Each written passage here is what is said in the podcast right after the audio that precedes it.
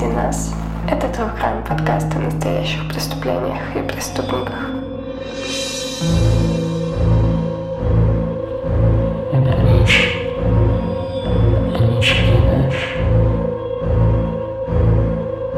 И он э, начал искать э, другие способы. И здесь мы, собственно, возвращаемся к истории о э, друге Баптисте Дэвида, который жил в. Техасе.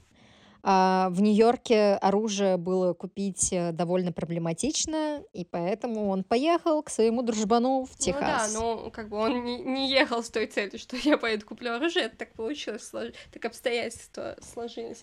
А, А, я думал, он прям специально, целенаправленно Нет, поехал в нет. Техас, чтобы купить Ему ружье. позвонил Нет? вот этот его Ну, друг, ну его звали Билли Дэн Паркер, а, и он ему говорит, типа, привет, чел, мы с тобой э, служили в Корее, помнишь меня? А, а тот э, в это время строил пуленепробиваемую бетонную стену у себя в, в комнате.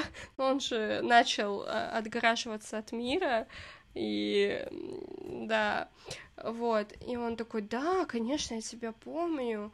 А, И он такой говорит, ну чё ты, типа, я вот женился, приезжай ко мне, а, как у тебя дела, там все дела. А, И, и Дэвид такой, хм, ну это неплохая идея, наверное, поехать. И Он э, к тому моменту он купил, кстати, себе машину. Отец ему, по-моему, купил ее в Ford Galaxy. Да, да. Да, он сам э, По-моему, не смог бы себе позволить с его и зарплатой. купил ему машину, если мне память не, не изменяет. Ну ладно, не суть. А, вот, и он Почему он его не отправил Не в психушку? Просто вопрос. А, Он планировал, что он там поедет к отцу на ней и так далее, э, но у него не было денег. Вот единственная проблема, что у него не было денег вообще. И вроде как он там что-то скопил, он позвонил вот в эту компанию, которая, в которой он работал охранную, и такой, ну я, типа, уезжаю. А, те такие, ну да, окей, а, без проблем.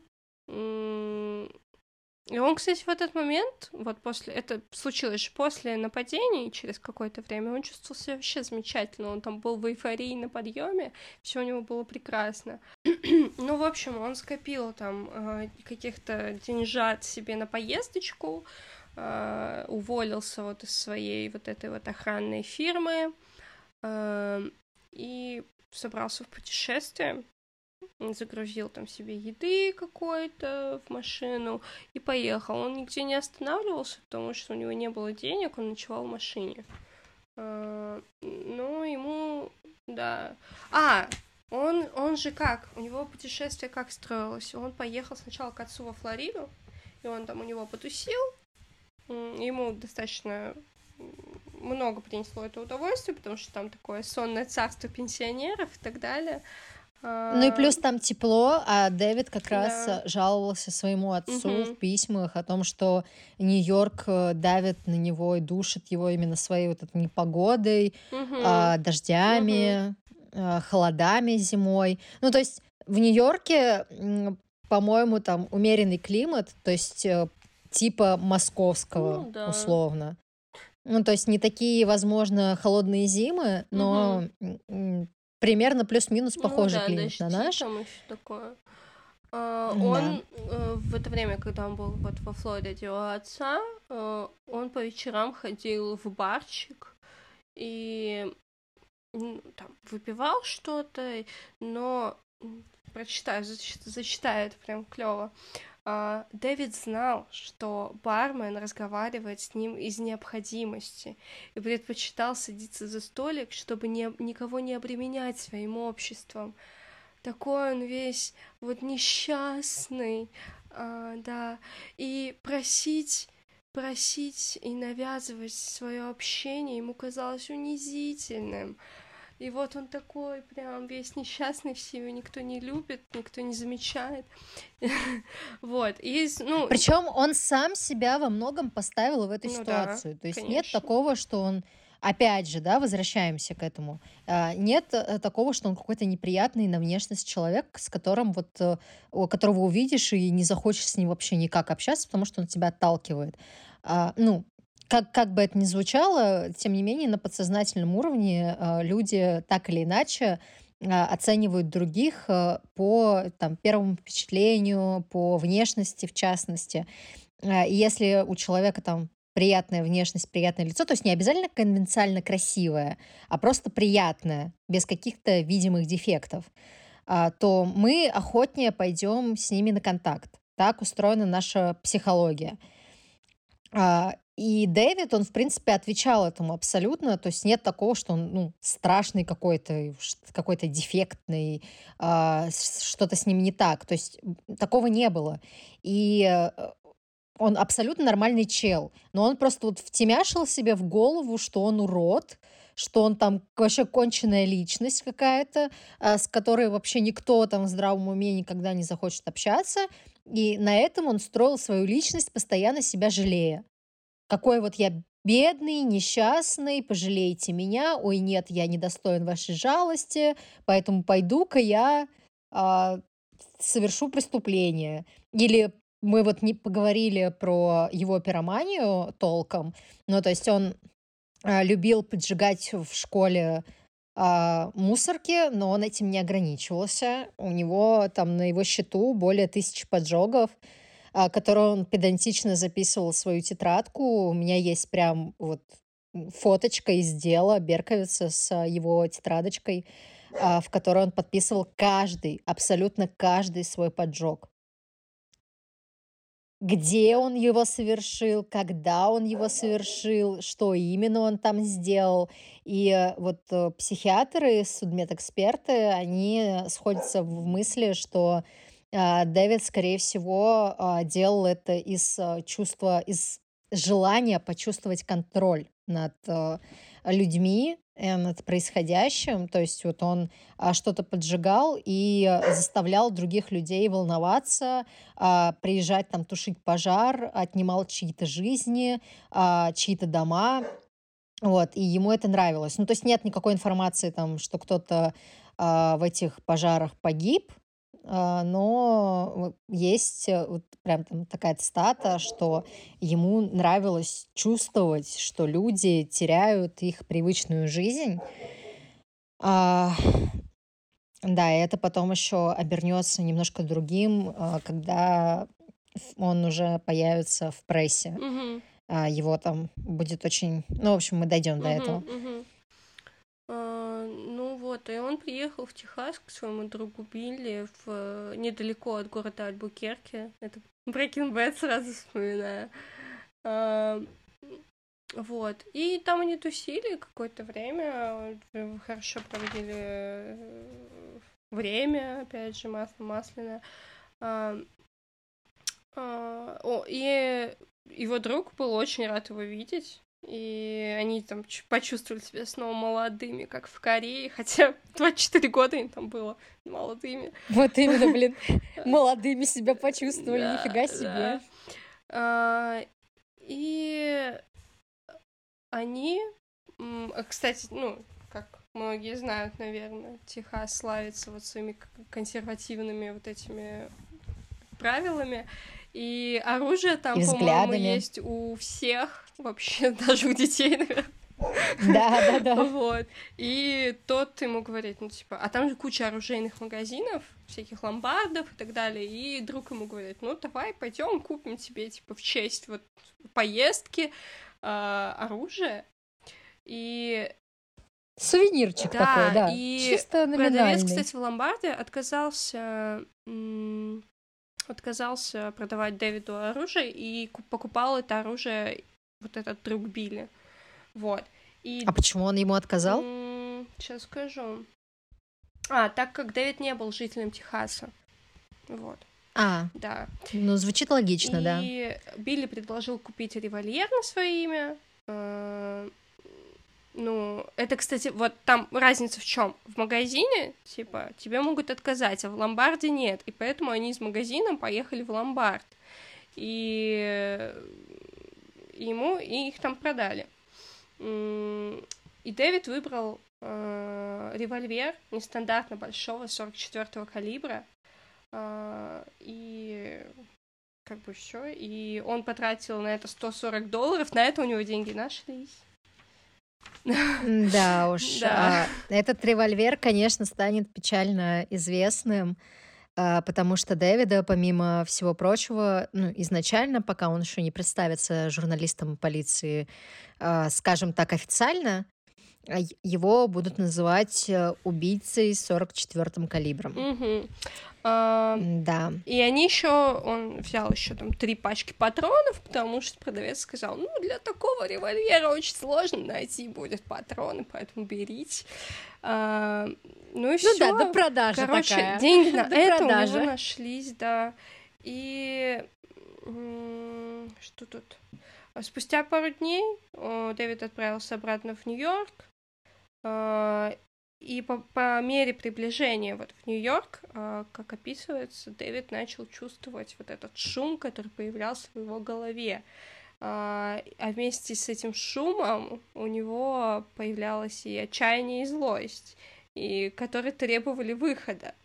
И уже вернувшись в Нью-Йорк, он пошел в ломбард и приобрел еще себе винтовку 45-го калибра. Поэтому у него была еще винтовка. Ну, кстати, она не фигурировала нигде, по-моему. а, Потому что я Да, не он ей не слышала, да. пользовался. Но он испытывал чувство такой уверенности, что вот у него есть эта винтовка и, э, господи, револьвер, и он вот может ими воспользоваться, когда он захочет. Да, еще по поводу а, шума в его голове. А, вот вырезка есть из а, его, по-моему, то ли интервью, то ли... Да, интервью. Вырезка из его интервью. А, Я возвращался домой на Колин-авеню примерно в 6.30 утра. И тогда начинался этот вой. В выходные дни я слышал это всю ночь. Это заставляло меня кричать. Я кричал, умоляя, чтобы шум прекратился. Но ничего не менялось. Демоны никогда не останавливались. Я не мог уснуть. У меня не было сил бороться. Я едва мог вести машину. Однажды вечером, возвращаясь домой с работы, я чуть не покончил с собой в машине. Мне нужно было поспать. Демоны не давали мне покоя. А, да, ну, конечно, демоны, никаких демонов не было. Демонов придумал себе сам Дэвид. А далее, когда он вернулся из э, Техаса, он переехал э, в многоквартирный дом на Пайн-стрит по соседству с Сэмом Каром и его семьей. А у Сэма Кара, возвращаемся к собакам, да, у Сэма Кара был черный лабрадор по кличке Харви. И Харви Дэвида крайне сильно бесил. Ну, то есть представьте себе вот э, классического лабрадора, да, это вот виляющий хвост, там, который заглядывает тебе в глаза, высовывает язык, и там просто «О, боже мой! О, боже мой! Давай дружить!» И э, Дэ- Дэвида, да, э, это Настя говорит как э, владелица Обладательница, да. лабрадора. Обладательница Да. сама выбрала лабрадор. Именно. А, и э, Харви очень-очень сильно раздражал э, Дэвида, а, и он даже написал Сэму Кару письмо с угрозами а, по поводу вот э, его лабрадора. Я вам сейчас зачитаю это письмо. Я любезно попросил вас не позволять этой собаке выть весь день, но она продолжает это делать. Я умолял вас, я говорил вам, как это разрушает мою семью. У нас нет ни мира, ни покоя. Теперь я знаю, что вы за человек как- и какова ваша семья. Вы жестоки и невнимательны. У вас нет любви никаким другим человеческим существам. Вы эгоист, мистер Кар. Теперь моя жизнь разрушена, мне больше нечего терять. Я вижу, что ни в моей жизни, ни в жизни моей семьи не будет покоя, пока я не покончу с вашей. А напомним, что у Дэвида Берковица не было Его никакой семьи, семьи. Он жил, блин, один по соседству с этим Сэмом Каром. Господи, боже мой. Ну, то есть это такой просто драма Куин, просто невероятного уровня. Когда письма с угрозами не помогли, Дэвид э, пытался убить Харви с помощью его любимого коктейля Молотова, который он бросил ему, Сэму э, Кару в, по-моему, мусорный ящик, если я правильно помню, и нашпиговал его а, болтами для того, чтобы он типа взорвался и разлетелись эти болты в разные стороны. Мне кажется, я не помню, чтобы он именно применял это к Сэму Кару, он, он делал так с соседом снизу, с э, медбратом, типа чел, который громко слушал новости, там, телевизор включал очень громко, вот это я помню, а именно с Сэмом не помню, но был такой случай, когда э, Сэм гулял с э, лабрадором, и Дэвид просто подошел и пнул лабрадора в живот и ушел. Ну, Господи, вот тварь. Вообще. Джема согласна. Ну, как бы, она а, там сейчас, с... она, а, она беснуется да. просто, она орет на весь дом. А Сэм Карр она чувствует. Был типа дедуля, ну, как бы, что он сделает против молодого мужика, взрослого. Огромного ну, еще, да, к тому же, да. И, кстати говоря, про собак, а, когда вот он переехал в новую квартиру, он там постоянно катался, он же потом устроил, э, стал таксистом, он так катался по району, и в то время было очень много бездомных собак, и он застрелил очень много собак, там, которые стайками тусили вот в районах, да, и он расстрелял там семь собак, по-моему, и в книге это так описано, и что неприятно, но они настолько беззащитные, и он просто подошел и расстрелял их. Ну.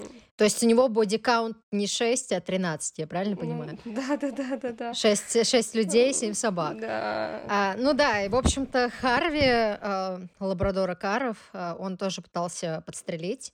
Э, ну, точнее, как пытался, он подстрелил Харви. А Сэм э, Кар это увидел. И, ну, то есть он увидел истекающего кровью лабрадора на асфальте, на земле. А, и э, мужчину в синих джинсах, который в припрыжку убежал вот от этого места. А мужчину он, конечно же, не рассмотрел и, в принципе, не очень хотел этого делать, потому что его очень беспокоила жизнь его э, питомца. Он схватил Харви и поехал срочно э, в ветклинику. Сразу всех успокоил. Харви выжил, Харви спасли. Он прожил свою прекрасную собачью жизнь, с ним все прекрасно. А, Берковец не убил восьмую собаку. Все хорошо. Харви, Харви, мистер хороший мальчик, выжил. Да. А, да. Ну и тут уже и... 29 июля скоро, 1976 года. Да, э, напомним, это из нашего интро, это убийство Дон Лаури а, и а, ранение ее подруги Джози. А, в общем-то, да, он начал работать таксистом незадолго до этого. И, как утверждает сам Берковец, он не хотел убивать Дону и ее подругу Джоди, но демоны заставили его нажать на курок. Но как только это было сделано, он почувствовал удовлетворение и приятную усталость. Как э, говорит Берковец, Сэм, который ему вот нашептывал всю эту историю, пообещал ему, что когда-нибудь Донна обязательно восстанет из мертвых и станет его невестой. Вот просто какая это жесть! Какого уровня это жесть и трэш вообще? Блин, ну... А, то есть Донна ему, а, типа, как мы можем судить, понравилась. Он ее убил. И верит в то, что она вот восстанет из мертвых каким-то чудесным образом и э, выйдет за него замуж. Гениально. Просто Его гениально. В важных фантазиях только. Да. Ну да, и он совершал эти убийства, расстрелы в своей фирменной э, стойке стрелка на одном колене. А, ну, как бы все, что он, все, чему он научился в армии, он использовал. Да, и следующей жертвой стал Карл Динара. А, это произошло через три месяца после убийства Донны 23 октября 1976 года. Карл э, выпивал со своими друзьями в баре в Куинсе. Он праздновал свой последний гражданский вечер, потому что через несколько дней он должен был отправиться э, в военно-воздушные силы США служить там, э, по меньшей мере на 4 года. В, где-то в 2.30 ночи э, Карл вызвался проводить домой свою девушку Розмари Киннон, которая также была на этой вечеринке. И припарковавшись у ее дома, они сидели, разговаривали в машине. И тут с пассажирской стороны появился наш э, прекрасный, потрясающий, великолепный Дэвид. Он вытащил свой револьвер 44-го калибра и пять раз выстрелил в машину, ранив Карла в голову. Ну, видимо, Карл находился на пассажирском сидении, что логично, потому что он выпивал. А, и а, Розмари не задела выстрелами. Карл, видимо, закрыл ее собой и ранила только его. А, Розмари в панике поехала на машине обратно в бар. Она, конечно же, была там в полном ужасе от произошедшего и шоке. И, ну, логично, поэтому не поехала сразу в больницу. И уже вот из бара друзья отвезли Карла собственно, в больницу. А, ну, там, хирурги там. А, извини, я тебя перебью. Там, а, я не знаю, насколько, где точ, точная информация, потому что у меня в источнике написано, что ее ранили в шею, и она за счет того, что у нее был шок и адреналин в крови, она там поехала, поэтому там вдавила педаль газа и доехала до этого бара. Ну, как бы, ну, тут непонятно, потому что она тоже вся была в крови, ну, как бы, ну, возможно, а, ну, его... возможно, у меня просто, да. у меня в источнике ничего про ранение Розмари не было, поэтому угу. я не могу не... Ну да, тут как а... бы непонятно, ну, ничего страшного, я думаю, что... Ну, да, у нас немножко, у нас, мы дополняем друг друга, как всегда, понимаешь, ну... у нас одна клетка мозга на двоих, и вот мы во всем друг друга дополняем. А, в общем-то, в больнице хирурги заменили часть поврежденного черепа Карла металлической пластиной. Угу. К прежней жизни он, конечно угу. же, уже не вернется и ни в какую армию США, военно-воздушные силы он не пойдет. После этого, а, чуть больше месяца спустя, а, вечером 26 ноября 1976 года, Дэвид э, напал на еще одну, точнее, еще одних, еще одну пару жертв. 16-летняя а, а, Донна Димаси и ее 18-летняя подруга Джана Ламина возвращались э, поздно вечером домой из кино на автобусе. Автобус остановился рядом с домом Джаны. Она заметила стоявшего неподалеку мужчину и уговорила подругу идти быстрее. Незнакомец последовал за ними. А, он обратился к ним так, словно хотел спросить дорогу. Он спросил, вы знаете, где? Но никакого продолжения у этой фразы не было. И незнакомец, ну, наш многоуважаемый Дэвид Берковиц, точнее, а, вытащил из-под куртки револьвер и выстрелил. Обе девушки были ранены, и затем нападавший разрядил свое оружие, выстрелив в дом. Просто окей. А, семья Джоанны услышала крики девушек и выбежала из дома, чтобы помочь им. И они отправились в больницу. А, там хирурги решили, что с Донной все будет в порядке. Пуля прошла на вылет рядом с позвоночником. То есть, прикиньте, как ей повезло. А, пуля как бы вошла и вышла из... Ну, то есть там было сквозное отверстие и не задело никаких э, жизненно важных органов. А Джоанне повезло гораздо меньше. Пуля раздробила ей позвоночник. Она выжила, но до конца жизни осталась парализованной. Да, и это, это, это жуть просто. Но а, как говорил э, Дэвид Берковиц, его демоны были недовольны, потому что никто не умирал. Uh-huh. А, то есть единственная жертва на тот момент была Дона Лаури, а, и это его самое большое достижение. Там, статья в газете а, об э, ее смерти. А, а тут как бы он стреляет, и никто не умирает. И типа нужно что-то с этим делать. Да, и он очень скоро, к нашему всеобщему сожалению, это исправит.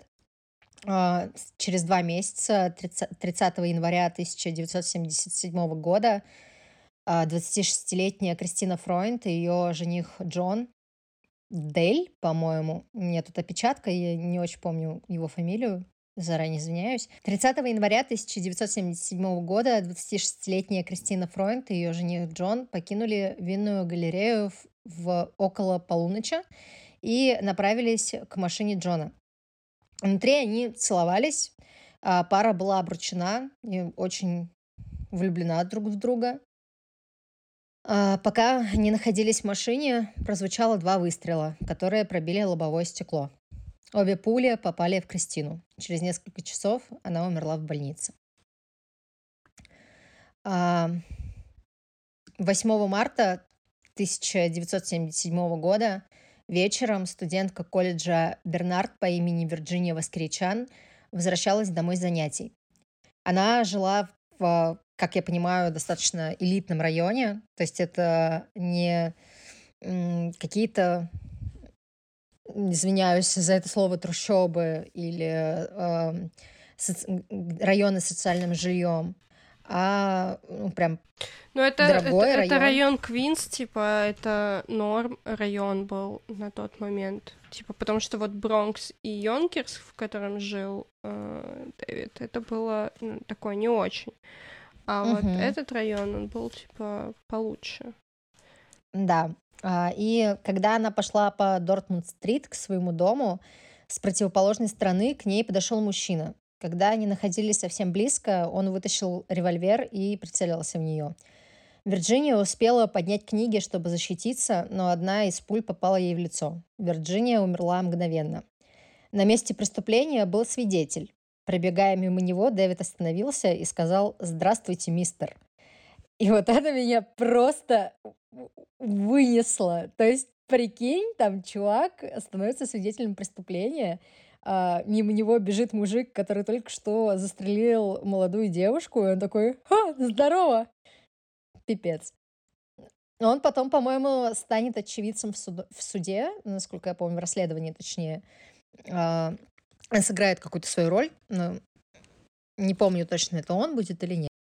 Ну, э, стоит сказать, что почему так относились к людям, ну, типа, ну, там была преступность и все такое в то время.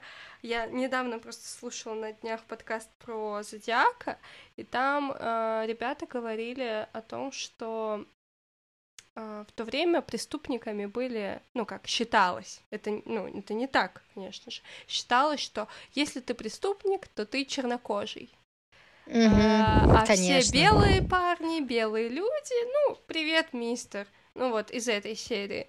А, ну есть, да, поэтому... то есть они все законопослушные да, поголовно да, и да. просто вообще супер парни. Конечно, да. А, поэтому... Да, расизм там прям цвел и пах, Процветал, и в целом, да. мы вернемся еще к историческому, к историческому контексту 70-х годов Нью-Йорка, а, потому что а, это очень обширная тема, которая в целом хорошо объясняет, почему полиция, в общем-то, так долго искала Берковица, хотя он там не то чтобы особо скрывался. Ну, как долго? Ладно, там год он действовал, чуть больше года, 13 ну, да, месяцев он года, да. орудовал. Но, тем не менее, он очень-очень быстро эскалировал, потому что если у него раньше были а, преступления там раз в три месяца, теперь это раз в два месяца, а вот следующее убийство произойдет уже через месяц. 17 а, апреля 1977 года. А молодые парень и девушка Валентина Суряни и Александр Исаев э, сидели и целовались в их машине, припаркованной у шоссе Ханчесон Ривер, недалеко от места, где в прошлом году была убита Дона Лаурия. В три ночи к ним подъехала еще одна машина, водитель которой дважды выстрелил в каждого из них. Валентина умерла сразу, а Александр чуть позже в больнице. На месте преступления было найдено письмо убийцы, адресованное капитану Джозефу Барелли, о котором мы позже еще расскажем. письмо было следующего содержания. А, Сейчас готовьтесь просто вот к отборной жести, потому что, мне кажется, я сошла с ума, когда читала это. Дорогой капитан Джозеф Барелли, я глубоко оскорблен тем, что вы называете меня женоненавистником. Я не такой, но я чудовище. Я сын Сэма. Я маленький ребенок. Когда папа Сэм напивается, он становится злым. Он бьет свою семью. Иногда он привязывает меня позади дома. Иногда он запирает меня в гараже. Сэм любит пить кровь. «Выходи и убивай», — приказывает папа Сэм. За нашим домом есть место упокоения. В основном там молодые, изнасилованные и убитые девушки, и их кровь истекла. Теперь там только кости. Папа Сэм запирает меня на чердаке. Я не могу выбраться, но смотрю в чердачное окно и наблюдаю, как мир проплывает мимо. Я чувствую себя чужаком. Я на другой волне, не как другие, запрограммирован убивать. Однако, чтобы остановить меня, вы должны меня убить. Внимание всем полицейским! Сначала стреляйте в меня, стреляйте на поражение, иначе вы попадетесь мне на пути, иначе не попадайтесь мне на пути, иначе вы умрете. Папа Сэм уже стар. Ему нужна кровь, чтобы сохранить молодость. У него было слишком много сердечных приступов. Ох, мне больно, сынок. Больше всего я скучаю по моей прекрасной принцессе. Она отдыхает в нашем дамском домике. Но я скоро ее увижу. Я – чудовище, Визельвуль, пухлый бегемот. Я люблю охотиться, бродить по улицам в поисках жертвы, вкусного мяса. Женщины из Куинса – самые симпатичные из них.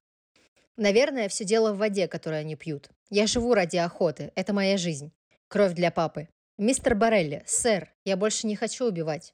Нет, сэр, больше не хочу, но я должен. Почитай отца своего.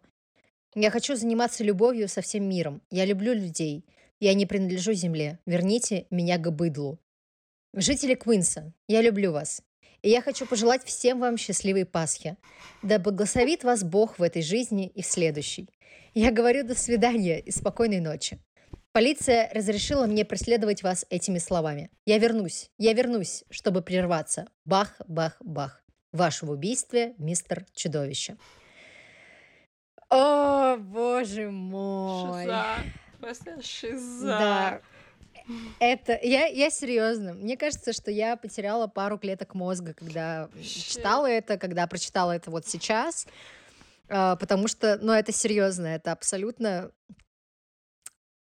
Я не знаю, как цензурно выразиться. Настя запретила мне ругаться матом, поэтому Да. я, я больше ничего не могу сказать.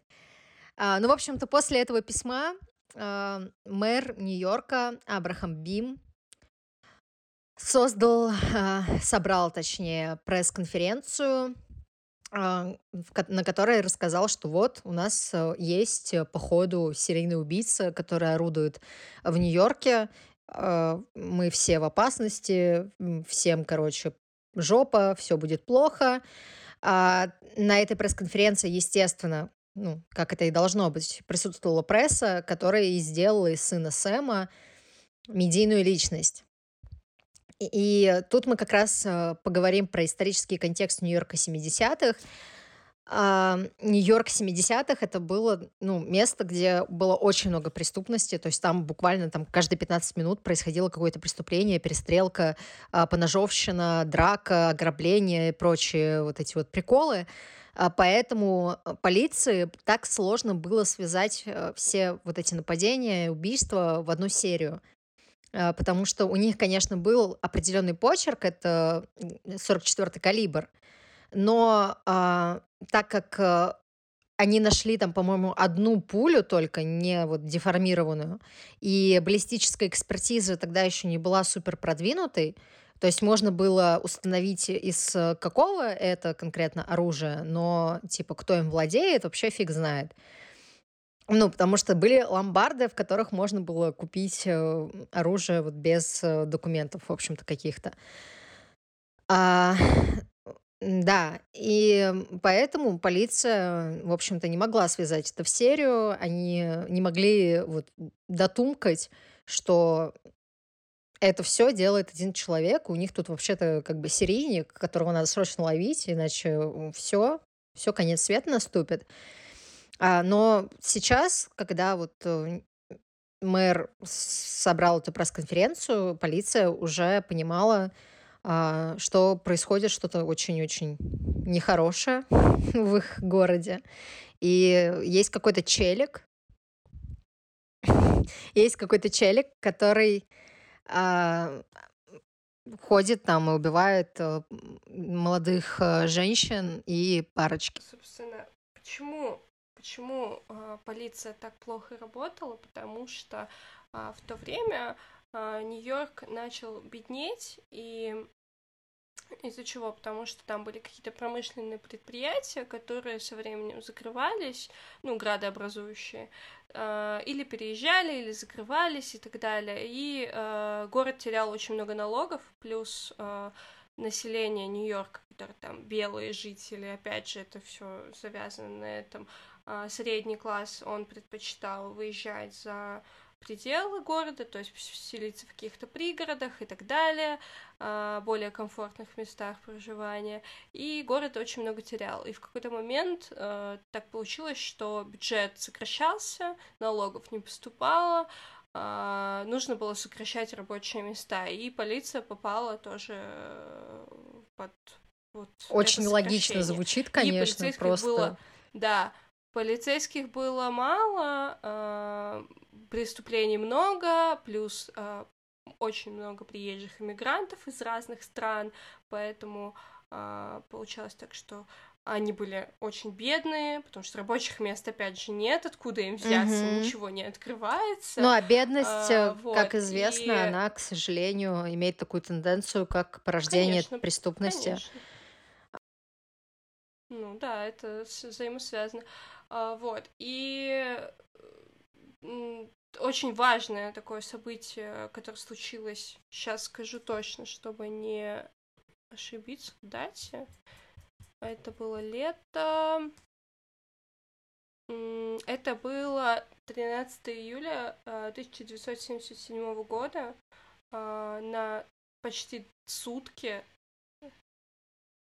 на 24 часа практически, а конкретно на 21 час 36 минут, Нью-Йорк погрузился в темноту в полную, потому что случился блокаут.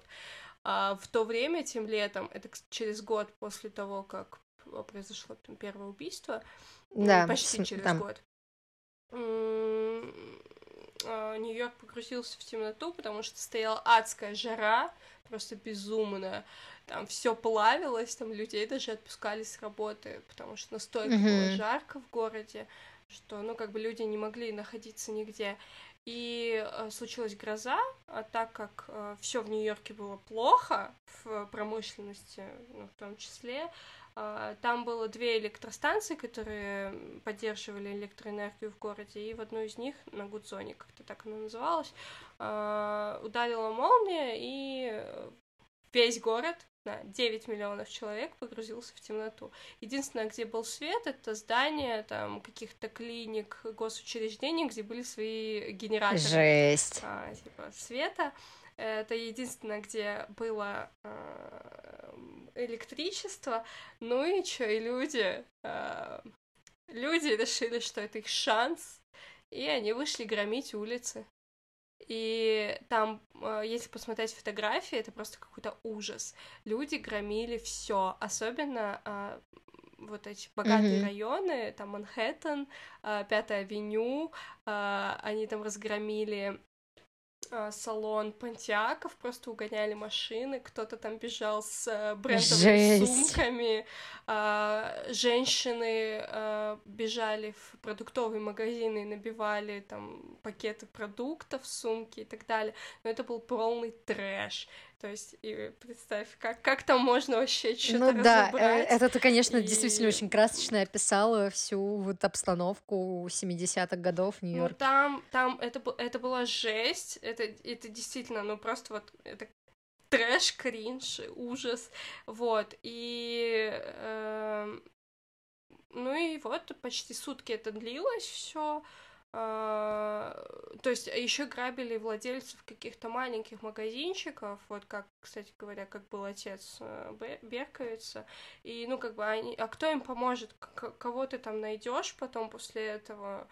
Вот, ну, короче, очень много людей пострадало в плане каких-то материальных э, средств. Вот, и... А, кстати, в это время мэр даже отпускал какие-то шуточки по этому поводу, но когда как бы это все происходило, ну, потом ему было не до шуток. И потом... А это, кстати, было в преддверии mm-hmm. выборов. И он ну проиграл, да, конечно, логично. Ну, таки, с таким отношением. И там после него вот. еще, я помню, и... пришел чувак, э, который наладил э, дела в городе. Э, но это ну, уже да, было после. Да, это он, он, кстати, начал. Э, это чел, который пришел после него, э, мэр, он начал э, с таких каких-то простых вещей, типа заменить там стекла в вагонах mm-hmm. метро, и все таки ну, блин, что это за фигня?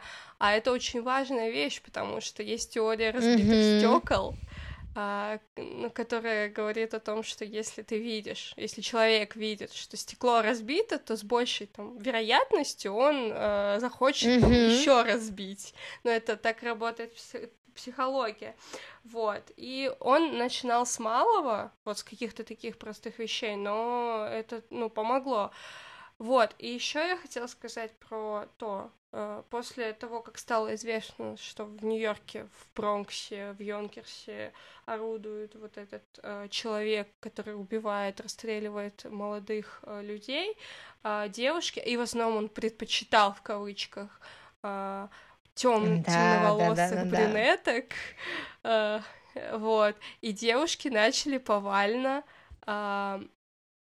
краситься, Мгм. перекрашиваться в блондинок, э, стричь волосы и так далее. И есть прям Да, я интервью, да, смотрела. когда их спрашивают, типа, да, Типа вот. опасно сейчас Ну, быть брюнеткой. короче, Э, да, да, да, да, было такое. да. Это уже, это ж тоже Я как брюнетка осуждаю. Ну, не девушек, не, не девушек, а берковицы. Все осуждаем. А, Если что, мы все так и есть. осуждаем. Да, мы осуждаем вообще все. Мы за все хорошее против всего плохого. А, ну, в общем-то, да.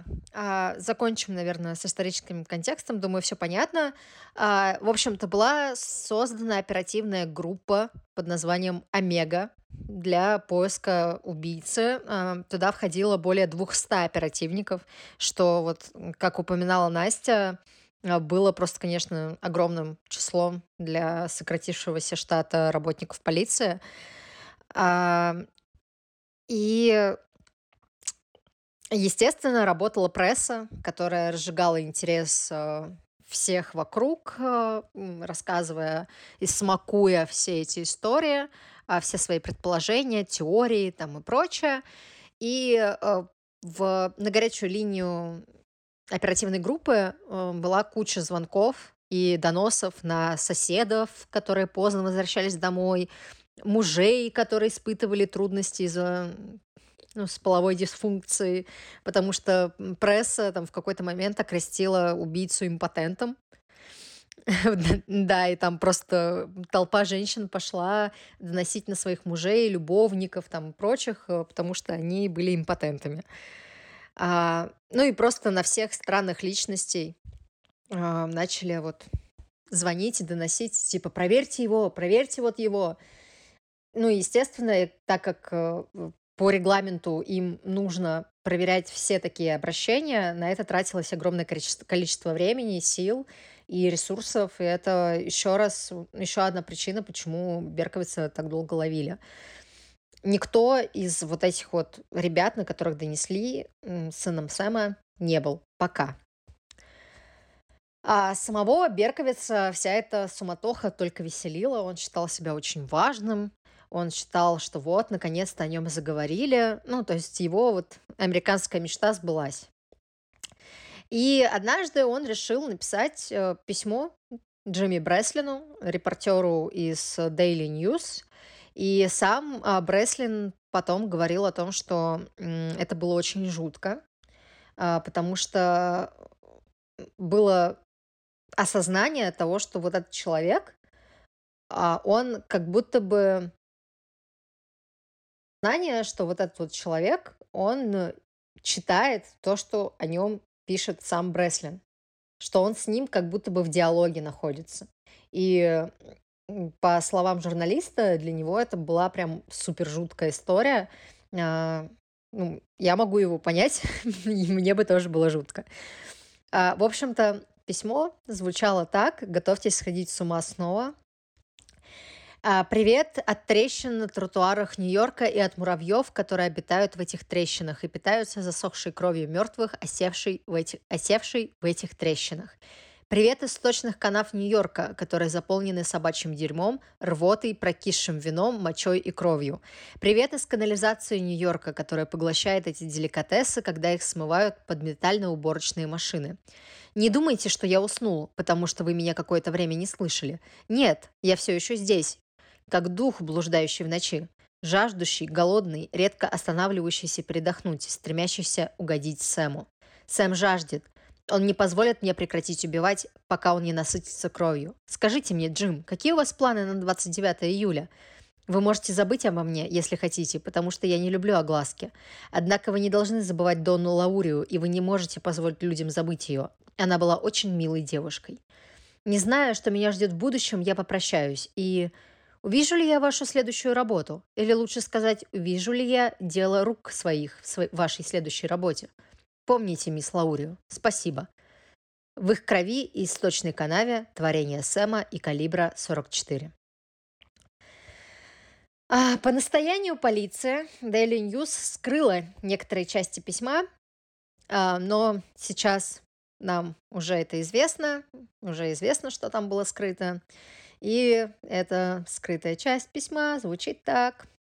Вот несколько имен, которые помогут вам. Отправьте их инспектору для использования в Национальном центре информации о преступности. У них все есть на компьютере, абсолютно все. Они просто могут всплыть после каких-нибудь других преступлений. Может быть, они, мы, они, может быть, они могли бы натолкнуть вас на какие-нибудь ассоциации. Герцог смерти, злой король Уикер, 22 ученика ада. И, наконец, Джон Уитис, насильник и душитель молодых девушек. По скриптум. Поезжайте, думайте позитивно, поднимайте задницы, стучите по гробам и так далее. А вы сошли с ума? Я сошла, потому что ну, это жесть. А, у него просто еще стиль такой, вот, блин, ему бы книги писать, вот ему бы книги писать, реально, а не вот это все. В натуре. Я пока тут э, небольшой перерывчик, я скажу, что к этому времени его вот эта квартира, которая была у него в Йонкерсе возле дома Сэма Кара, она уже превращалась в такой бункер, Типа он завешал, завешал все окна одеялами, чтобы его никто не видел на стенах. Он там писал всякие надписи по типу «Злой король пожирает своих детей» и все такое. А, ну, ну, короче, ему плохо да, было явно. очевидно. 10 а, июня 1977 года Джек Кассара обнаружил в своем почтовом ящике открытку с немецкой овчаркой. На обороте было написано да, это та самая, та самая открытка с немецкой овчаркой, которую, которую, воз, которую возможно, продавал его отец. Дорогой Джек, мне очень жаль, что вы упали с крыши своего дома. Просто хочу сказать, мне очень жаль. Но я уверен, что пройдет совсем немного времени, и вы почувствуете себя намного лучше, здоровым и сильным. Пожалуйста, будьте осторожны в следующий раз. Так как вы собираетесь оставаться в заперти в течение длительного времени, дайте нам знать, если Нэн что-нибудь понадобится. С уважением, Сэм и Фрэнсис Кар. Я напомню, что Джек Кассара и Нэн Кассара — это люди, у которых... Э, Бывшие арендодатели. Да, Берковис был э, арендателем. Да. А, ой, фу ты. Арендателем. Арендатором. Стой. Арендатором. Да. А, арендатором, да. Он был арендатором. А, и, ну, вот такую вот странную записку Джек получил спустя сколько? Полгода после да. того, как э, Берковиц съехал от них и переехал вот поблизости к Сэму Кару. Ну да. А, Ну, звучит, конечно, как вообще полная жесть. А э, самое интересное в том, что Касара не падал с крыши. Мгм. И он никогда не встречал Сэма и Фрэнсиса Кара. Мгм. То есть он вообще понятий... То есть вот прикиньте, вы встаете однажды утром, идете такие с кофеечком э, проверять почту, а американцы это постоянно делают, они каждое утро проверяют почтовый ящик. И видите вот, вот это вот, вот это. А у, как бы у Касаров э, немецкая овчарка. Так, на секундочку, да? Вот, видите, вот это вот, и там пишут, что вы, блин, оказывается, с крыши падали. То есть вы, это, вы об этом даже не знаете. И, ну, он, конечно, как э, разумный человек, он э, насторожился из-за этого странного послания. А, Нашел Сэма Кара в адресной книге, позвонил ему и обсудил с ним эту странную ситуацию. И они договорились встретиться вечером у Каров. А потому что Сэм Кар в тот момент, он, э, ну, тоже был достаточно осторожен, э, странным, странными какими-то посланиями. То есть э, вспомним вот эту вот записку от Берковица по поводу Харви и ситуацию с Харви в целом. Господи, бедный Харви. Настрадался просто пипец. А, ну, в общем, А у Сэма Кара дети, ну, конкретно дочь, я знаю, работала в полиции. А, да, да, Вот, да. поэтому Потом он, про он- нее он тоже даже будет. предложил, типа, давайте мы, ну, напишем в полицию, у меня дети Да, работают. там, да. туда- Ну вот, и Каре рассказали Касару о странных письмах, которые они получили об их собаке Харви, о том, как в Харви стреляли. И позже 19-летний сын Касаров Стивен вспомнил странного парня Дэвида Берковица, который ненадолго снимал комнату в их доме в начале 76 года. Нэн Касара позвонила Карам, и те пообещали попросить свою дочь, собственно, обратиться в полицию, ну, точнее, задействовать свои связи а, с просьбой разобраться с этой информацией. Но Нэн, так как она прекрасная умная женщина, решила перестраховаться и, то, и тоже позвонить в полицию Нью-Рошеля. То есть э, Кары жили в Йоркинсе, а Касары в Нью-Рошеле. И один из детективов вот в Нью-Рошеле а, упомянул, что заместитель шерифа Крейг Глассман, который также был соседом Берковица, получил анонимное письмо, в котором говорилось о группе демонов, состоящей из Глассмана, Касаров и Кара. Типа, ну то есть ниточки-то сходятся, да? То есть у нас есть какой-то Ну, закольцевал всех там Да, своих у него там все просто- Короче, это У еще него там познакомить. все демоны, просто это какой-то тиндер на сатанинская версия, не знаю. А, Реально. найди друзей. Все, ну, вся эта ситуация, конечно, была очень странной, но прямых доказательств против Берковица не было. Однако, а, по-моему, Касары на тот момент уже вот были уверены, что это именно Берковиц.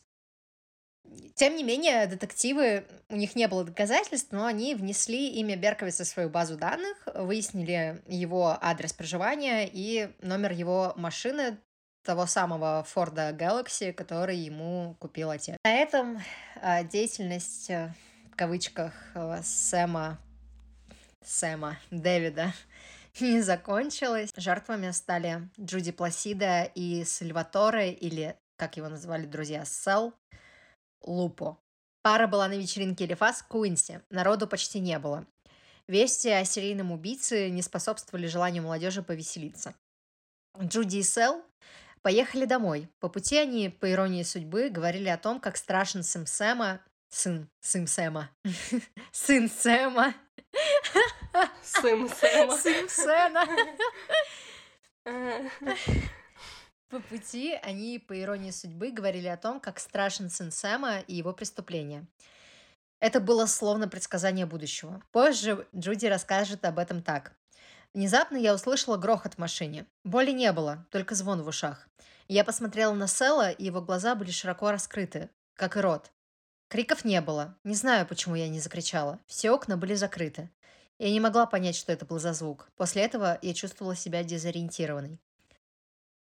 Джуди посмотрела на свое отражение в зеркале и увидела, что она вся в крови.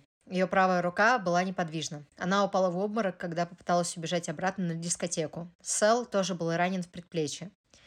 Обеим жертвам, однако, так скажем, очень повезло, насколько везение в такой ситуации вообще возможно. Хотя в Джуди стреляли трижды, она избежала серьезных травм и, конечно же, смерти. По стечению обстоятельств детектив Кофи, один из участников операции «Омега», был снаружи клуба Элифаса примерно за 15 минут до стрельбы. Как только новость передали по радио, он тут же вернулся на место происшествия, но ни Джуди, ни Сэл ничего определенного о личности нападавшего сказать не смогли. Да, и здесь мы подбираемся к самому такому, э, ну, для меня, наверное, лично страшному периоду преступления Берковица. Это годовщина смерти Джона Лаури. Джона, господи. Это годовщина, это годовщина смерти Дона Лаури. А, то есть 29 июля 1977 года. А, там все были, вот если кратко говорить, все были на очке. А, ну да, все были в ожидании. Да, все были в ожидании того, что Берковиц сделает свой следующий шаг. А, пресса постоянно мусолила эту тему, что вот, мы там ждем. Но 29 угу. июля ничего не произошло. Но зато угу. произошло два дня спустя.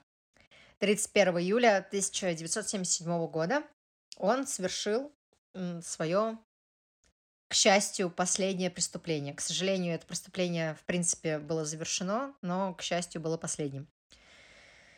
Стейси Московец и Бобби Виоланте сидели в машине рядом с парком, а, в которой Бобби уговаривал девушку пройти прогуляться. Стейси, однако, крайне тревожно относилась к новостям о сыне Сэма, однако Бобби все-таки уговорил ее, и они вышли из машины.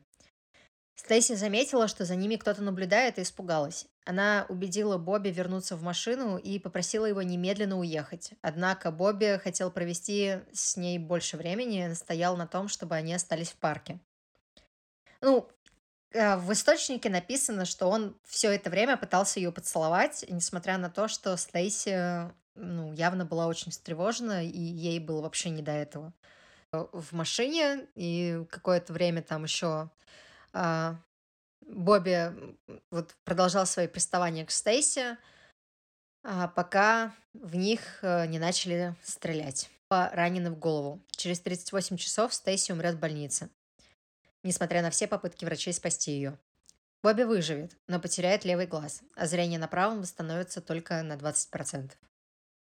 Это были последние э, жертвы Берковица. Мне вот реально в этой ситуации безумно жаль Стейси, ну, то есть мне всех жертв его жаль, но в этой ситуации просто Стейси была реально, вот она была напряжена, она хотела быть осторожной, а этот пацан такой, типа, да, вообще пофиг, это же в Бро... Это... Мы же не в Куинсе. Или, а, или нет? Это было, это было в Бруклине. А, да, да, да. Это... Мы, мы же в Бруклине, здесь да, же ничего не произойдет, да, да. какой там сын Сэма, вообще не да. парься. А Стейси была напугана, а Бобби такой вот легкомысленно к этому отнесся, и в итоге Стейси умерла, а Бобби остался, ну, по сути, инвалидом. Ну, классно. Ну да. Напоминание о том, что, блин, нужно быть осторожными, когда ситуация того требует. Ну, то есть, понятно, что это не вина ни Бобби, ни Стейси, но ситуация, конечно, просто ужасная. Да, и дальше, дальше, собственно, началась э, Основная фаза расследования. Рассказывай. А, ну, туда приехала, как я не знаю, оперативная группа, если можно так назвать. И так как это происходило а, в другом районе, а, там же свои а, вот эти м, следователи. Мгм. Я вот точно не знаю, как они называются. В общем, был такой... Детективы. Они называются детективы. Детективы, да, да. А, вот в этом районе, в этом участке, там был детектив Джон э, Фалотика, и, э, в принципе, как по сути, это было его дело, но приехала группа, которая вот занимается Омега. вот, угу. этим, вот, вот этими убийствами, и говорит ему, мол, а, ну, мы тут разберемся, ты иди гуляй. И тот чел такой, ну, ладно, буду заниматься чем-нибудь полезным. И он пошел, э, взял поездки Мгм. и начал обклеивать каждую машину повестками. Ну, то есть все машины, которые были там в радиусе какого-то какого-то расстояния, э, он начал, да, э, оставлять вот эти повестки, чтобы они явились как свидетели, там вообще, что делала эта машина э, в этом парке и так далее. И в числе этих машин был Ford Galaxy Дэвида Берковица. Э, Всего он э, обошел 138 машин. Вроде как, я так понимаю, как я поняла, нужно явиться этим людям в полицию. Ну да, там обязательно И нужно, нужно было да. обязательно прийти, иначе а, это как бы м, можно было расценить э, как, э, блин, как это называется, А, вмешательство или точнее, а, ну да, Сопротивление сопо- сопротивление что следствию, типа да. того, да. Ну то есть это, Да, это да, да. за это можно было попасть на статью по-хорошему. Мне кажется, нужно сказать, что он в это время, Дэвид Берковиц, работал, когда вся эта шумиха была, он работал уже в почтовом отделении, он там а, раскладывал какие-то письма, Мгм. и все вокруг обсуждали а, с- там, сына Сэма, убийство, и он сидел там, хи- хихикал и улыбался, ему это приносило огромное удовольствие, что вот, ну, никто же не знает, что это я, а Мгм. это я. И вот его самомнение там, наверное, выросло, я не знаю, до небес. А, вот. Мне, з- И знаешь, вот, вот он мне а, какие-то вайбы зодиака Мгм. дает. Вот, вот честно. Вот мне кажется, что зодиак Да, тоже ну он сидел там и свои да, потные ручки да. просто вот э, растирал Ну с довольной да. улыбочкой, что ха-ха-ха, все знают, что зодиак там на Мгм. свободе, но никто не знает, что это я. Ну, однако зодиаку а, ему удалось оказаться непойманным. Но Дэвиду, спойлер-алерт, Ну да. не удалось. И слава богу. Мгм.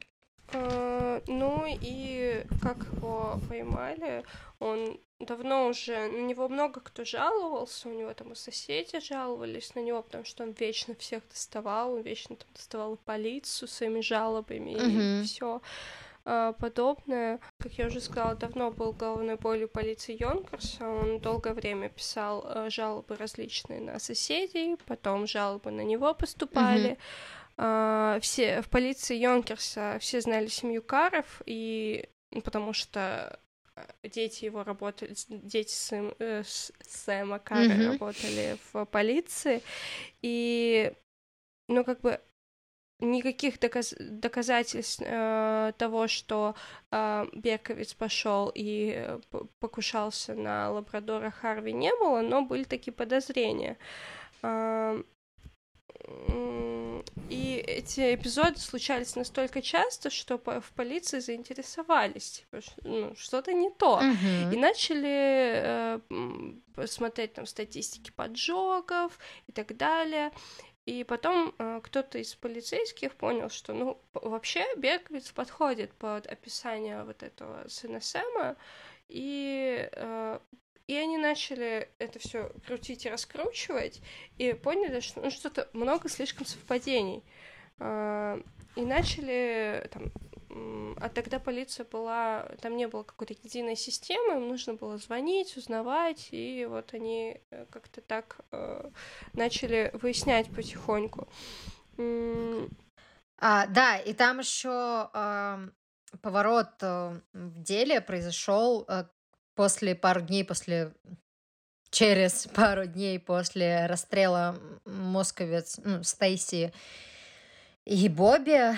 а, там миссис Кассилия Дэвис, а, иммигрантка из Австрии, а, неохотно, как написано не в источнике, заявила, что видела человека, который застрелил пару. То есть она там выгуливала свою собаку, а, везде собаки, выгули- выгуливала свою собаку, а, которого звали Снежок. И Сноуи здесь написано уже потрясающе. И ей показалось, что за ней идет мужчина.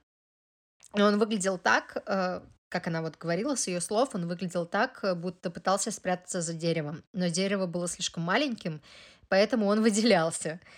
А, он продолжал смотреть в мою сторону, а затем он направился ко мне, улыбаясь странной улыбкой. В этом не было ничего зловещего, просто дружелюбная улыбка. Почти. А когда она пригляделась к нему получше, ей показалось, что в руке у него находится пистолет. А, собственно, она испугалась. Ну, все бы испугались на ее месте. А, пошла в свой дом, и начала снимать со своей собаки ошейник. И тут, и тут она услышала хлопки или что-то похожее на хлопки, как э, от петард. Они были довольно громкими, но далекими. Она не придала этому особого значения в то время, а, но когда она узнала в новостях, э, что произошло прошлой ночью, прямо возле ее дома, ну, очень рядом. И э, связала вот эти два события и поняла, что она тогда на прогулке со своей собакой видела никого иного, как убийцу этих двух молодых людей. И как она говорила, я никогда не забуду его лица, пока не умру. Это было очень страшно. У меня аж мурашки. Да, у меня тоже. А, ну и э, как его прям поймали, поймали, вот прям уже вот вот-вот-вот на пяточки ему наступали. А, по, вот, начали обзванивать людей по этим повесткам, и образовался список людей, которые не ответили. Ну, на запросы mm-hmm. полицейских, и они начали проходиться по этому списку, и был э, запрос на Дэвида Берковица, потому что его машина была в этом числе, и он не ответил. И пришлось начать им обзванивать полицейские участки, которым были приписаны владельцы этих машин, и один из операторов, или там кто-то, не помню уже, не, не знаю точно, сказал, вот у меня есть запрос на Дэвида Берковица. И женщина, которая сидела рядом с ним, работала диспетчером в полиции, это была дочка Сэма Карра, и она спросила, типа, о, Берковица? А он mm-hmm. говорит, ну да, а он вам знаком? Она такая, ну, он знаком всем моей семье, всей моей семье, мы его все ненавидим. А, ну, и она рассказала вот эту историю про собаку и так далее. Uh, и она сказала такую фразу, что если бы вы меня спросили, знали, знаю ли я сына Сэма, я бы указала на него. Uh, опять же, не знаю, насколько это правда, но надеюсь. Mm-hmm. Ну и в этот момент все как бы стало всем ясно, если можно так говорить. И они поехали на Пайн-стрит 35 в Йонкерс, uh, чтобы арестовать его. Но они не могли войти в его квартиру, потому что у них не было ордера. А, они а, заглянули в его машину и увидели на кресле пассажирского сидения револьвер. И они такие, ага, что мы будем делать? Мы будем ждать его на улице. И они mm-hmm. дождались, пока он выйдет из своей квартиры, и арестовали его. Э, арестовали, а он не сопротивлялся. Да, и он еще был... И он еще был таким улыбчивым, а, спокойным. То есть ничего не предвещало беды, все было, ну, то есть он вообще никакого сопротивления не оказывал, а, вел себя максимально спокойно и прилично. А, но однако, когда его уже привели вот в суд, собственно, он там просто начал творить какую-то дичь, а, орать. Э, он там что-то сказал одной из э, женщин, которая находилась в зале суда. Блин, я не помню, что, но, короче, какую-то какую хрень Матери просто начал одной говорить. из э, жертв, А, это вот да, как да, раз-таки да, да. московец была. Да, да, да, точно. Он сказал, что его дочь была шлюхой и что она заслужила смерть. Это просто вот Господи, у меня в голове не укладывается, насколько нужно быть тварью, чтобы подобное вообще высказать. Мгм. А, ну да, то есть он полностью а, изменился вот в лице и в поведении, и перестал быть улыбчивым, добрым, малым. И, ну, вел себя неадекватно, абсолютно, очень агрессивно, а, говорил жестокие вещи. Его а, приговорили, наверное, уже к этому, да, подойдем, а, приговорили его к шести пожизненным. Да, 365 лет. Да, э, нет, 300, это не в сумме. 300, через 365 лет он может подать прошение на УДО. Удачи. Удачи ему, да. А, в общем-то, он все еще жив, а, он в тюрьме находится, и а, в тюрьме он занимается проповедями. Он вернулся к баптистской религии Мгм. и очень много говорит о Боге и обучает других э, заключенных э, вере в Бога, молитвам там и прочие истории. А, живет он, в принципе, довольно хорошо, к сожалению. Э, Ну Вот, да, ну, он такой, если посмотреть на его фотки, он такой прям пухленький такой же, у него такие розовые щечки, ну как ну бы, да, да. м, Ну, то есть видимо, он, он нормально, да. достаточно в нормальных условиях находится. А, он не раскаивается в своих преступлениях. Мгм. Он все еще говорит о том, что это все были демоны, Демоны, да. что это все собаки ему нашептывали. То есть он реально искренне считает, что собаки это вот зло воплоти, в них живут это сосуды для демонов. В принципе, смотря на свою собаку, Мгм. я могу с ним в чем-то согласиться. А, и они вот э, призвали его убить. Мгм. И а, что, наверное, самое значимое, мы очень коротко этому, этого коснемся, потому что это, наверное, отдельная вообще тема для отдельного выпуска.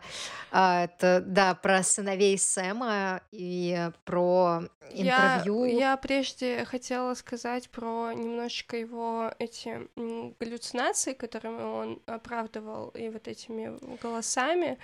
А, Тут а, Да, давай. психиатр, психиатр, который а, там же несколько экспертиз он проходил, и много его а, исследовали именно врачи-психиатры. И есть, я прям выделила себе так- объяснение вообще вот этим, почему, почему это все бред, ну, как бы то, что он придумал, то, что он говорит, это выдумки его, потому что а, галлюцинации, они по большей части всегда несут вред, их невозможно контролировать, то есть а, л- они не связаны с реальным миром, то есть это происходит у человека в голове, и м, человек не может контролировать свои галлюцинации. По большей части он будет вредить себе скорее, чем окружающим. И если признаки вот признаки в кавычках галлюцинации не соблюдены, то, скорее всего, это фантазия. А Дэвид, а, он мог контролировать свои состояния и соотносил их с реальностью, и вписывал их в свою систему ценностей, и они Да. вредили окружающим, но оберегали его. И галлюцинации требовали расстреливать девушек, ну, с первыми каплями дождя, но мы не упоминали это, но да, там было такое, что когда, типа, шел дождь, вот была жара безумная, шел дождь, и ему становилось легче от этого, как будто шум в его голове и голоса, они угасали. Но вот и с первыми каплями этого дождя они внезапно тут передумали, да, тут такие голоса были, были, а тут дождь пошел, и такие, ну все, значит, все нормально. И Дэвид хотел э, убить своих демонов, но ограничился расстрелом э, пса, лабрадора, а, вот, и Ну, то есть, да, ну, если бы это он бред. действительно хотел, если бы он действительно хотел э, убить демонов, то у него бы было суицидальное поведение. Ну А да, у него да. там было только одно заявление о том, что он хотел покончить с собой, но опять же мы знаем э, об этом только с его слов, и э, доподлинно известно, что никаких попыток суицида у него не было. А это очень часто случается у- при эм, галлюцинациях, которые вот приводят э, к полной а, э, деконструкции личности, а, когда вот ты хочешь сделать что угодно, лишь бы это все прекратилось, и чаще всего это, к сожалению, заканчивается именно Ну, да, причинением вреда да. себе, иногда причинением смерти. да. А, да, да. Ну, то есть я согласна здесь полностью. Мне тоже кажется, что а, это все как бы просто его выдумки, потому что он, Мгм. ну, он с детства, в принципе, с юношества живет вот в мире фантазии, даже если мы Мгм. вспомним эту ситуацию с Айрис, да, когда он нафантазировал себе, что они там встречаются, хотя а, Айрис считала его чисто дружбаном своим по переписочке. Да, и он, он постоянно жил в каком-то вот мире фантазии. Иногда они были позитивные, иногда они были негативные. А, типа, Айрис меня, в меня влюблена, или Донна станет моей Мгм. невестой, Мгм. или все вокруг меня ненавидят. То есть э, он жил вот в этих своих иллюзиях, но я не думаю... Ну, то есть его же суд признал вменяемым Да, все-таки. да, он был вменяемый. А, ну, да, вот в этом была и загвоздка, что а, как бы все ждали, что что из-за того, что он, он, э, рассказывает там об этих демонах, мол, собак меня призывала убивать, а, думали, что его признают невменяемым. Но по, по Да, уди- он отдавал полный- Да, да. Он отдавал полный отчет в своих действиях, да, он это планировал, он это делал с Конечно, четким пониманием конечно. того, что и зачем он делает. Да, это самое Вот. страшное. Ну, то есть какие-то расстройства психические у него в любом случае Ну, он есть, да, психопат там. явно, да, конечно. Он, он, а- он психопат, во-первых, во-вторых, у него а, очевидно есть э, какие-то расстройства идентичности, а, у него там, ну, тревожка явно, вплоть до паранойи просто. Ну да, но опять же, э, мы не ставим диагнозы, основываемся только на своем опыте. Можем Да. предположить, потому что... Так и есть. Мы не психиатры, да. а, мы не можем ставить диагнозы, мы просто предполагаем Да. и основываемся на тех источниках, которые у нас есть. А, Ну да, и, и, в про общем-то- документалку, которая вышла да, про пару лет документалку. назад. Господи. а, ну, тут даже не в документалке дело, а про расследование а, этого журналиста м, Аллаха педального, как я его называю. Ну, потому что, ну, это реально, это бред просто полнейший. Э, это- Я, я не знаю, что это такое. Если бы мы знали, что это такое, но мы не знаем, что это такое. А, Как его там звали? Терри? Какой-то Терри. Да. Какой-то Терри. Ну, Ну, Терри фамилия Лох. у него, по-моему, Терри была. Лох Терри, значит. В общем, Лох. Терри, а, он а, пришел к... Ну, то есть он совершил расследование, в котором, а, как ему казалось, доказал, что Берковиц на самом деле не виноват. Что он на самом деле стал жертвой сатанинского культа. Культ. Да, то есть на самом деле его заставили совершить все эти преступления. И вот он пришел, значит, э, на взять интервью у Берковица в тюрьме в 1997 году. Это было, я тогда родилась уже. Мы с тобой тогда Боже. родились. Да. Обе родились. Мгм, Да. А, вот. И э, там он, собственно, задавал... То есть я прочитала это интервью, и это интервью, надо сказать, супер странное, потому что, ну, оно абсолютно не отвечает нормам а, журналистики, а, потому что этот вот лох педальный задавал исключительно закрытые вопросы. То есть там не было никаких открытых вопросов. Там нет, окей, там был один открытый вопрос. Это чем еще занимался этот культ? И он там говорит, ну, еще торговли, торговли наркотиков. Ну, то есть это типа вопрос, на который, в принципе, можно ответить легко. Любую преступную деятельность пиши и все. мгм. То есть он у него там спрашивал, а это правда, что сыновья Сэма Кара а, были в этом культе? И Берковиц такой, да, это правда. А это правда, что вас заставили а, совершить эти убийца, убийства? И Берковиц, да, конечно, это правда. Я ни в чем не виноват. Ну, то есть это если коротко вот Мгм. описывать всю, Ну да. всю вот эту вот блажь. А, ну, это просто...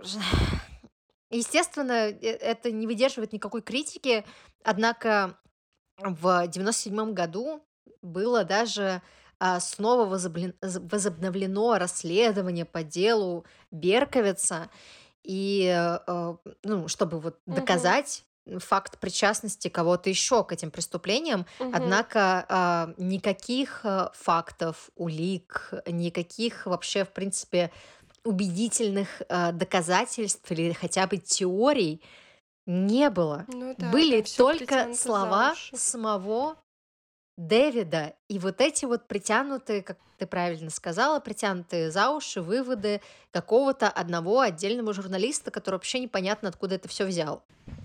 И вот он там сидит и с умным видом просто у него спрашивают вот это, а это правда, что было вот так? И Берковиц такой, да, сын мой, конечно, это правда.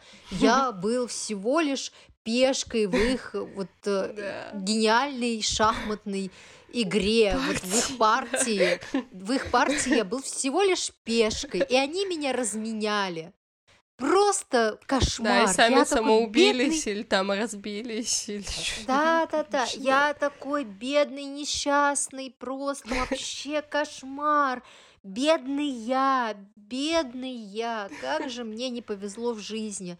И вот я вынужден, значит, сидеть в тюрьме за те преступления, в которых я даже не виноват. Ну, короче, это невозможно нормально слушать. Я реально, когда подготавливала вот конспект э, к этому делу, я думала, что я сойду с ума просто от э, обилия информации, во-первых, а во-вторых, от того, насколько этот человек а, конченая мразь, потому что он настолько много врет, что вот просто и он настолько себя любит, настолько он себя жалеет постоянно. И, э, ну, это, это невозможное отвращение вызывает, э, потому что он унес жизни стольких людей, он стольких людей покалечил, и Да. столько семей из-за него лишили своих детей. Это просто, просто кошмар. И про семьи жертв э, тоже скажем, что они, ну, конечно же, никто из них э, не оправился после Мгм. А, произошедшего отец э, Донны Лаури э, говорил в интервью, что он э, хотел, до сих пор хочет, наверное, если он жив, надеюсь, он жив. А, ну, то есть на тот момент, вот когда он давал интервью, он говорил, что он до сих пор хочет, чтобы а, Берковица поджарили на электрическом стуле. То есть он считает, что жизнь в тюрьме, что он не заслуживает жизни в тюрьме. И несмотря на то, что я против смертной казни, а, смотря вот на его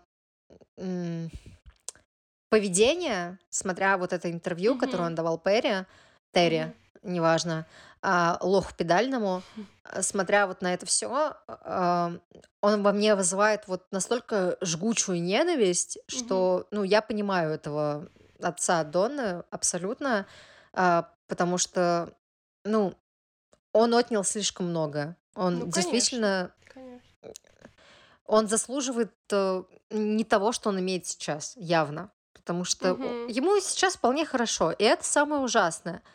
Э, угу. То есть он, блин, я не знаю, в какой, в, в какой колонии конкретно он находится, но мне кажется, ему в черный лебедь прямая. В черный лебедь прямая дорога, да, чтобы он там в туалет без конвоя и собак не мог выйти. Черный дельфин.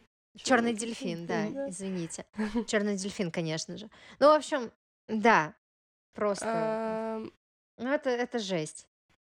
Да, а, ну, да, 69 коснемся... лет ему, как бы, извините. 60, да, ему 69 лет, он живет и здравствует. Э, и Будем он, надеяться, что помрет от а, мрака. Когда не вышла знаю. вот эта документалка, это Netflix снял документалку, mm-hmm. называется «Сыновья Сэма», там четыре, четыре серии, но я не смогла осилить даже две, но не суть. А, я, кстати, тоже, я начала смотреть, это жуть, это плохо. просто жуть. А, и у него спрашивали, я вот читала буквально сегодня там какой-то источник, а, а журнал Men's Health, как бы. Прекрасно. Э, да, там была статья о том, что у него спрашивали там в 2021 типа, ну чё, э, как дела, типа, что ты думаешь насчет этого? Вот был культ? Он такой, да нет, ничего не было, типа, ну, в общем, он не подтверждает, что был... Ну, потому что это полный бред. Если бы ну, конечно. Если бы действительно был какой-то культ, и там а, была какая-то вот эта банда, но я бы в жизни не поверил, что он всю вину взял на себя, и такой ни слова мне обмолвился, но это полный бред вообще. Да, конечно, нет, типа, конечно, нет. Я вас умоляю. Да, это, это еще же просто, он же там это называет элитным сатанинским культом, то есть там Боже. якобы были какие-то высокопоставленные расставленные люди. Это просто вот какая-то теория заговора да, на масоны. максималках. Да, которая связана, завязана исключительно на Берковице, который бедный да. несчастный пострадал от а этого. А он, да, за всех там отдувается. Да, и э, коснемся немножко, э, собственно, всем известного закона сына Мгм. Сэма, а, который, ну, на самом деле, по факту, никак с ним особо не связан. То Мгм. есть э, Ну, там п- просто косвенно. была такая, да, там была просто такая большая шумиха вокруг вот э, его личности, вокруг его преступлений. А, ну, то есть, грубо говоря, он, в общем-то, стал одним из первых э, убийц, серийников, которые э, стали такими вот супермедийными, Да, да, а, да. которые, которые получили какой-то хайп и Ну, прочее. да, Хайп. там же Смотрите, все я знаю переживали, молодежное слово. что он начнет продавать свою историю, вот эту вот, Да. что там начнут ее тиражировать, и боялись, что ну, за счет этого как бы он обогатится. Но это не Да, ок. все верно. Хотя сам Берковис говорил, что он не собирается этого делать, Да, что ему это неинтересно и Да-да-да. прочее. Ну, не знаю, верить ему или нет, э, решайте сами. Но, тем не менее, закон э, был принят э, штатом Нью-Йорк, и его там пытались несколько раз оспорить, а, потому что он, типа, нарушает свободы и права человека на... а, Ну, свободу слова, короче, нарушает. Вот. Мгм. Однако он там, конечно, подвергался каким-то изменениям, но не отменен, он до сих пор действует. А, Его просто, ну, изменили а, таким образом, что а, все вот штуки, которые выпускают серийные убийцы или знакомые серийных убийц на Ну да, там основе что-то вот родственники, историй, там прям да, обш- э, обширное такое. да, там получают, э, короче, если больше 10 тысяч э, долларов а, приходит на счет а, серийному убийце, который находится в тюрьме, а, родственников их жертв об этом уведомляют, и Мгм. они вправе а, получить эти деньги на свой счет. И суд всегда встает на сторону, конечно Ну да, же, да, семей. жертв, да. Да. Э, Ну вот, вот и все. Да. Вот Такая вот сказочки получилась конец. Такая вот получилась история, да, сказка на ночь про собак-демонов. А, Да. Я после этого пойду поглажу животик своему маленькому демону, потому что что-то я Но как-то у очень демон, загрузилась. да. Ну, у у меня реально демон, да, половину выпуска у Воплоти. тут просто. Она же ну, черная. да, реально.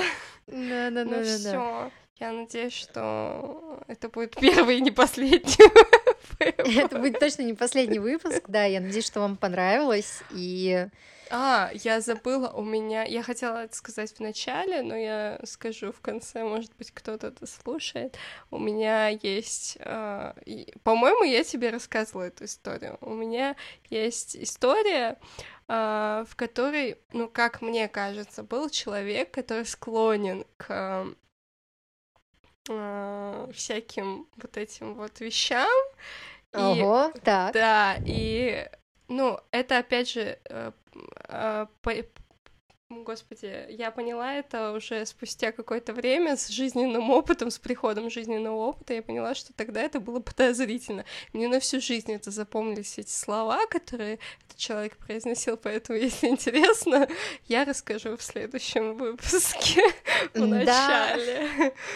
а, да, так и сделаем. А, ставьте лайки, подписывайтесь на нас, ставьте оценки. А, Сердечки, плюсики, там все, все, все, что можно. Оценки и отзывы, и комментарии. да, ну, естественно, там, где это возможно. Фидбэк А, Мы полный. очень, очень хотим фидбэк, да, потому что это наш первый выпуск, и а, мы долго достаточно к этому шли, и мы немножко Год! переживали. А, Да, мы год к этому шли, прикиньте.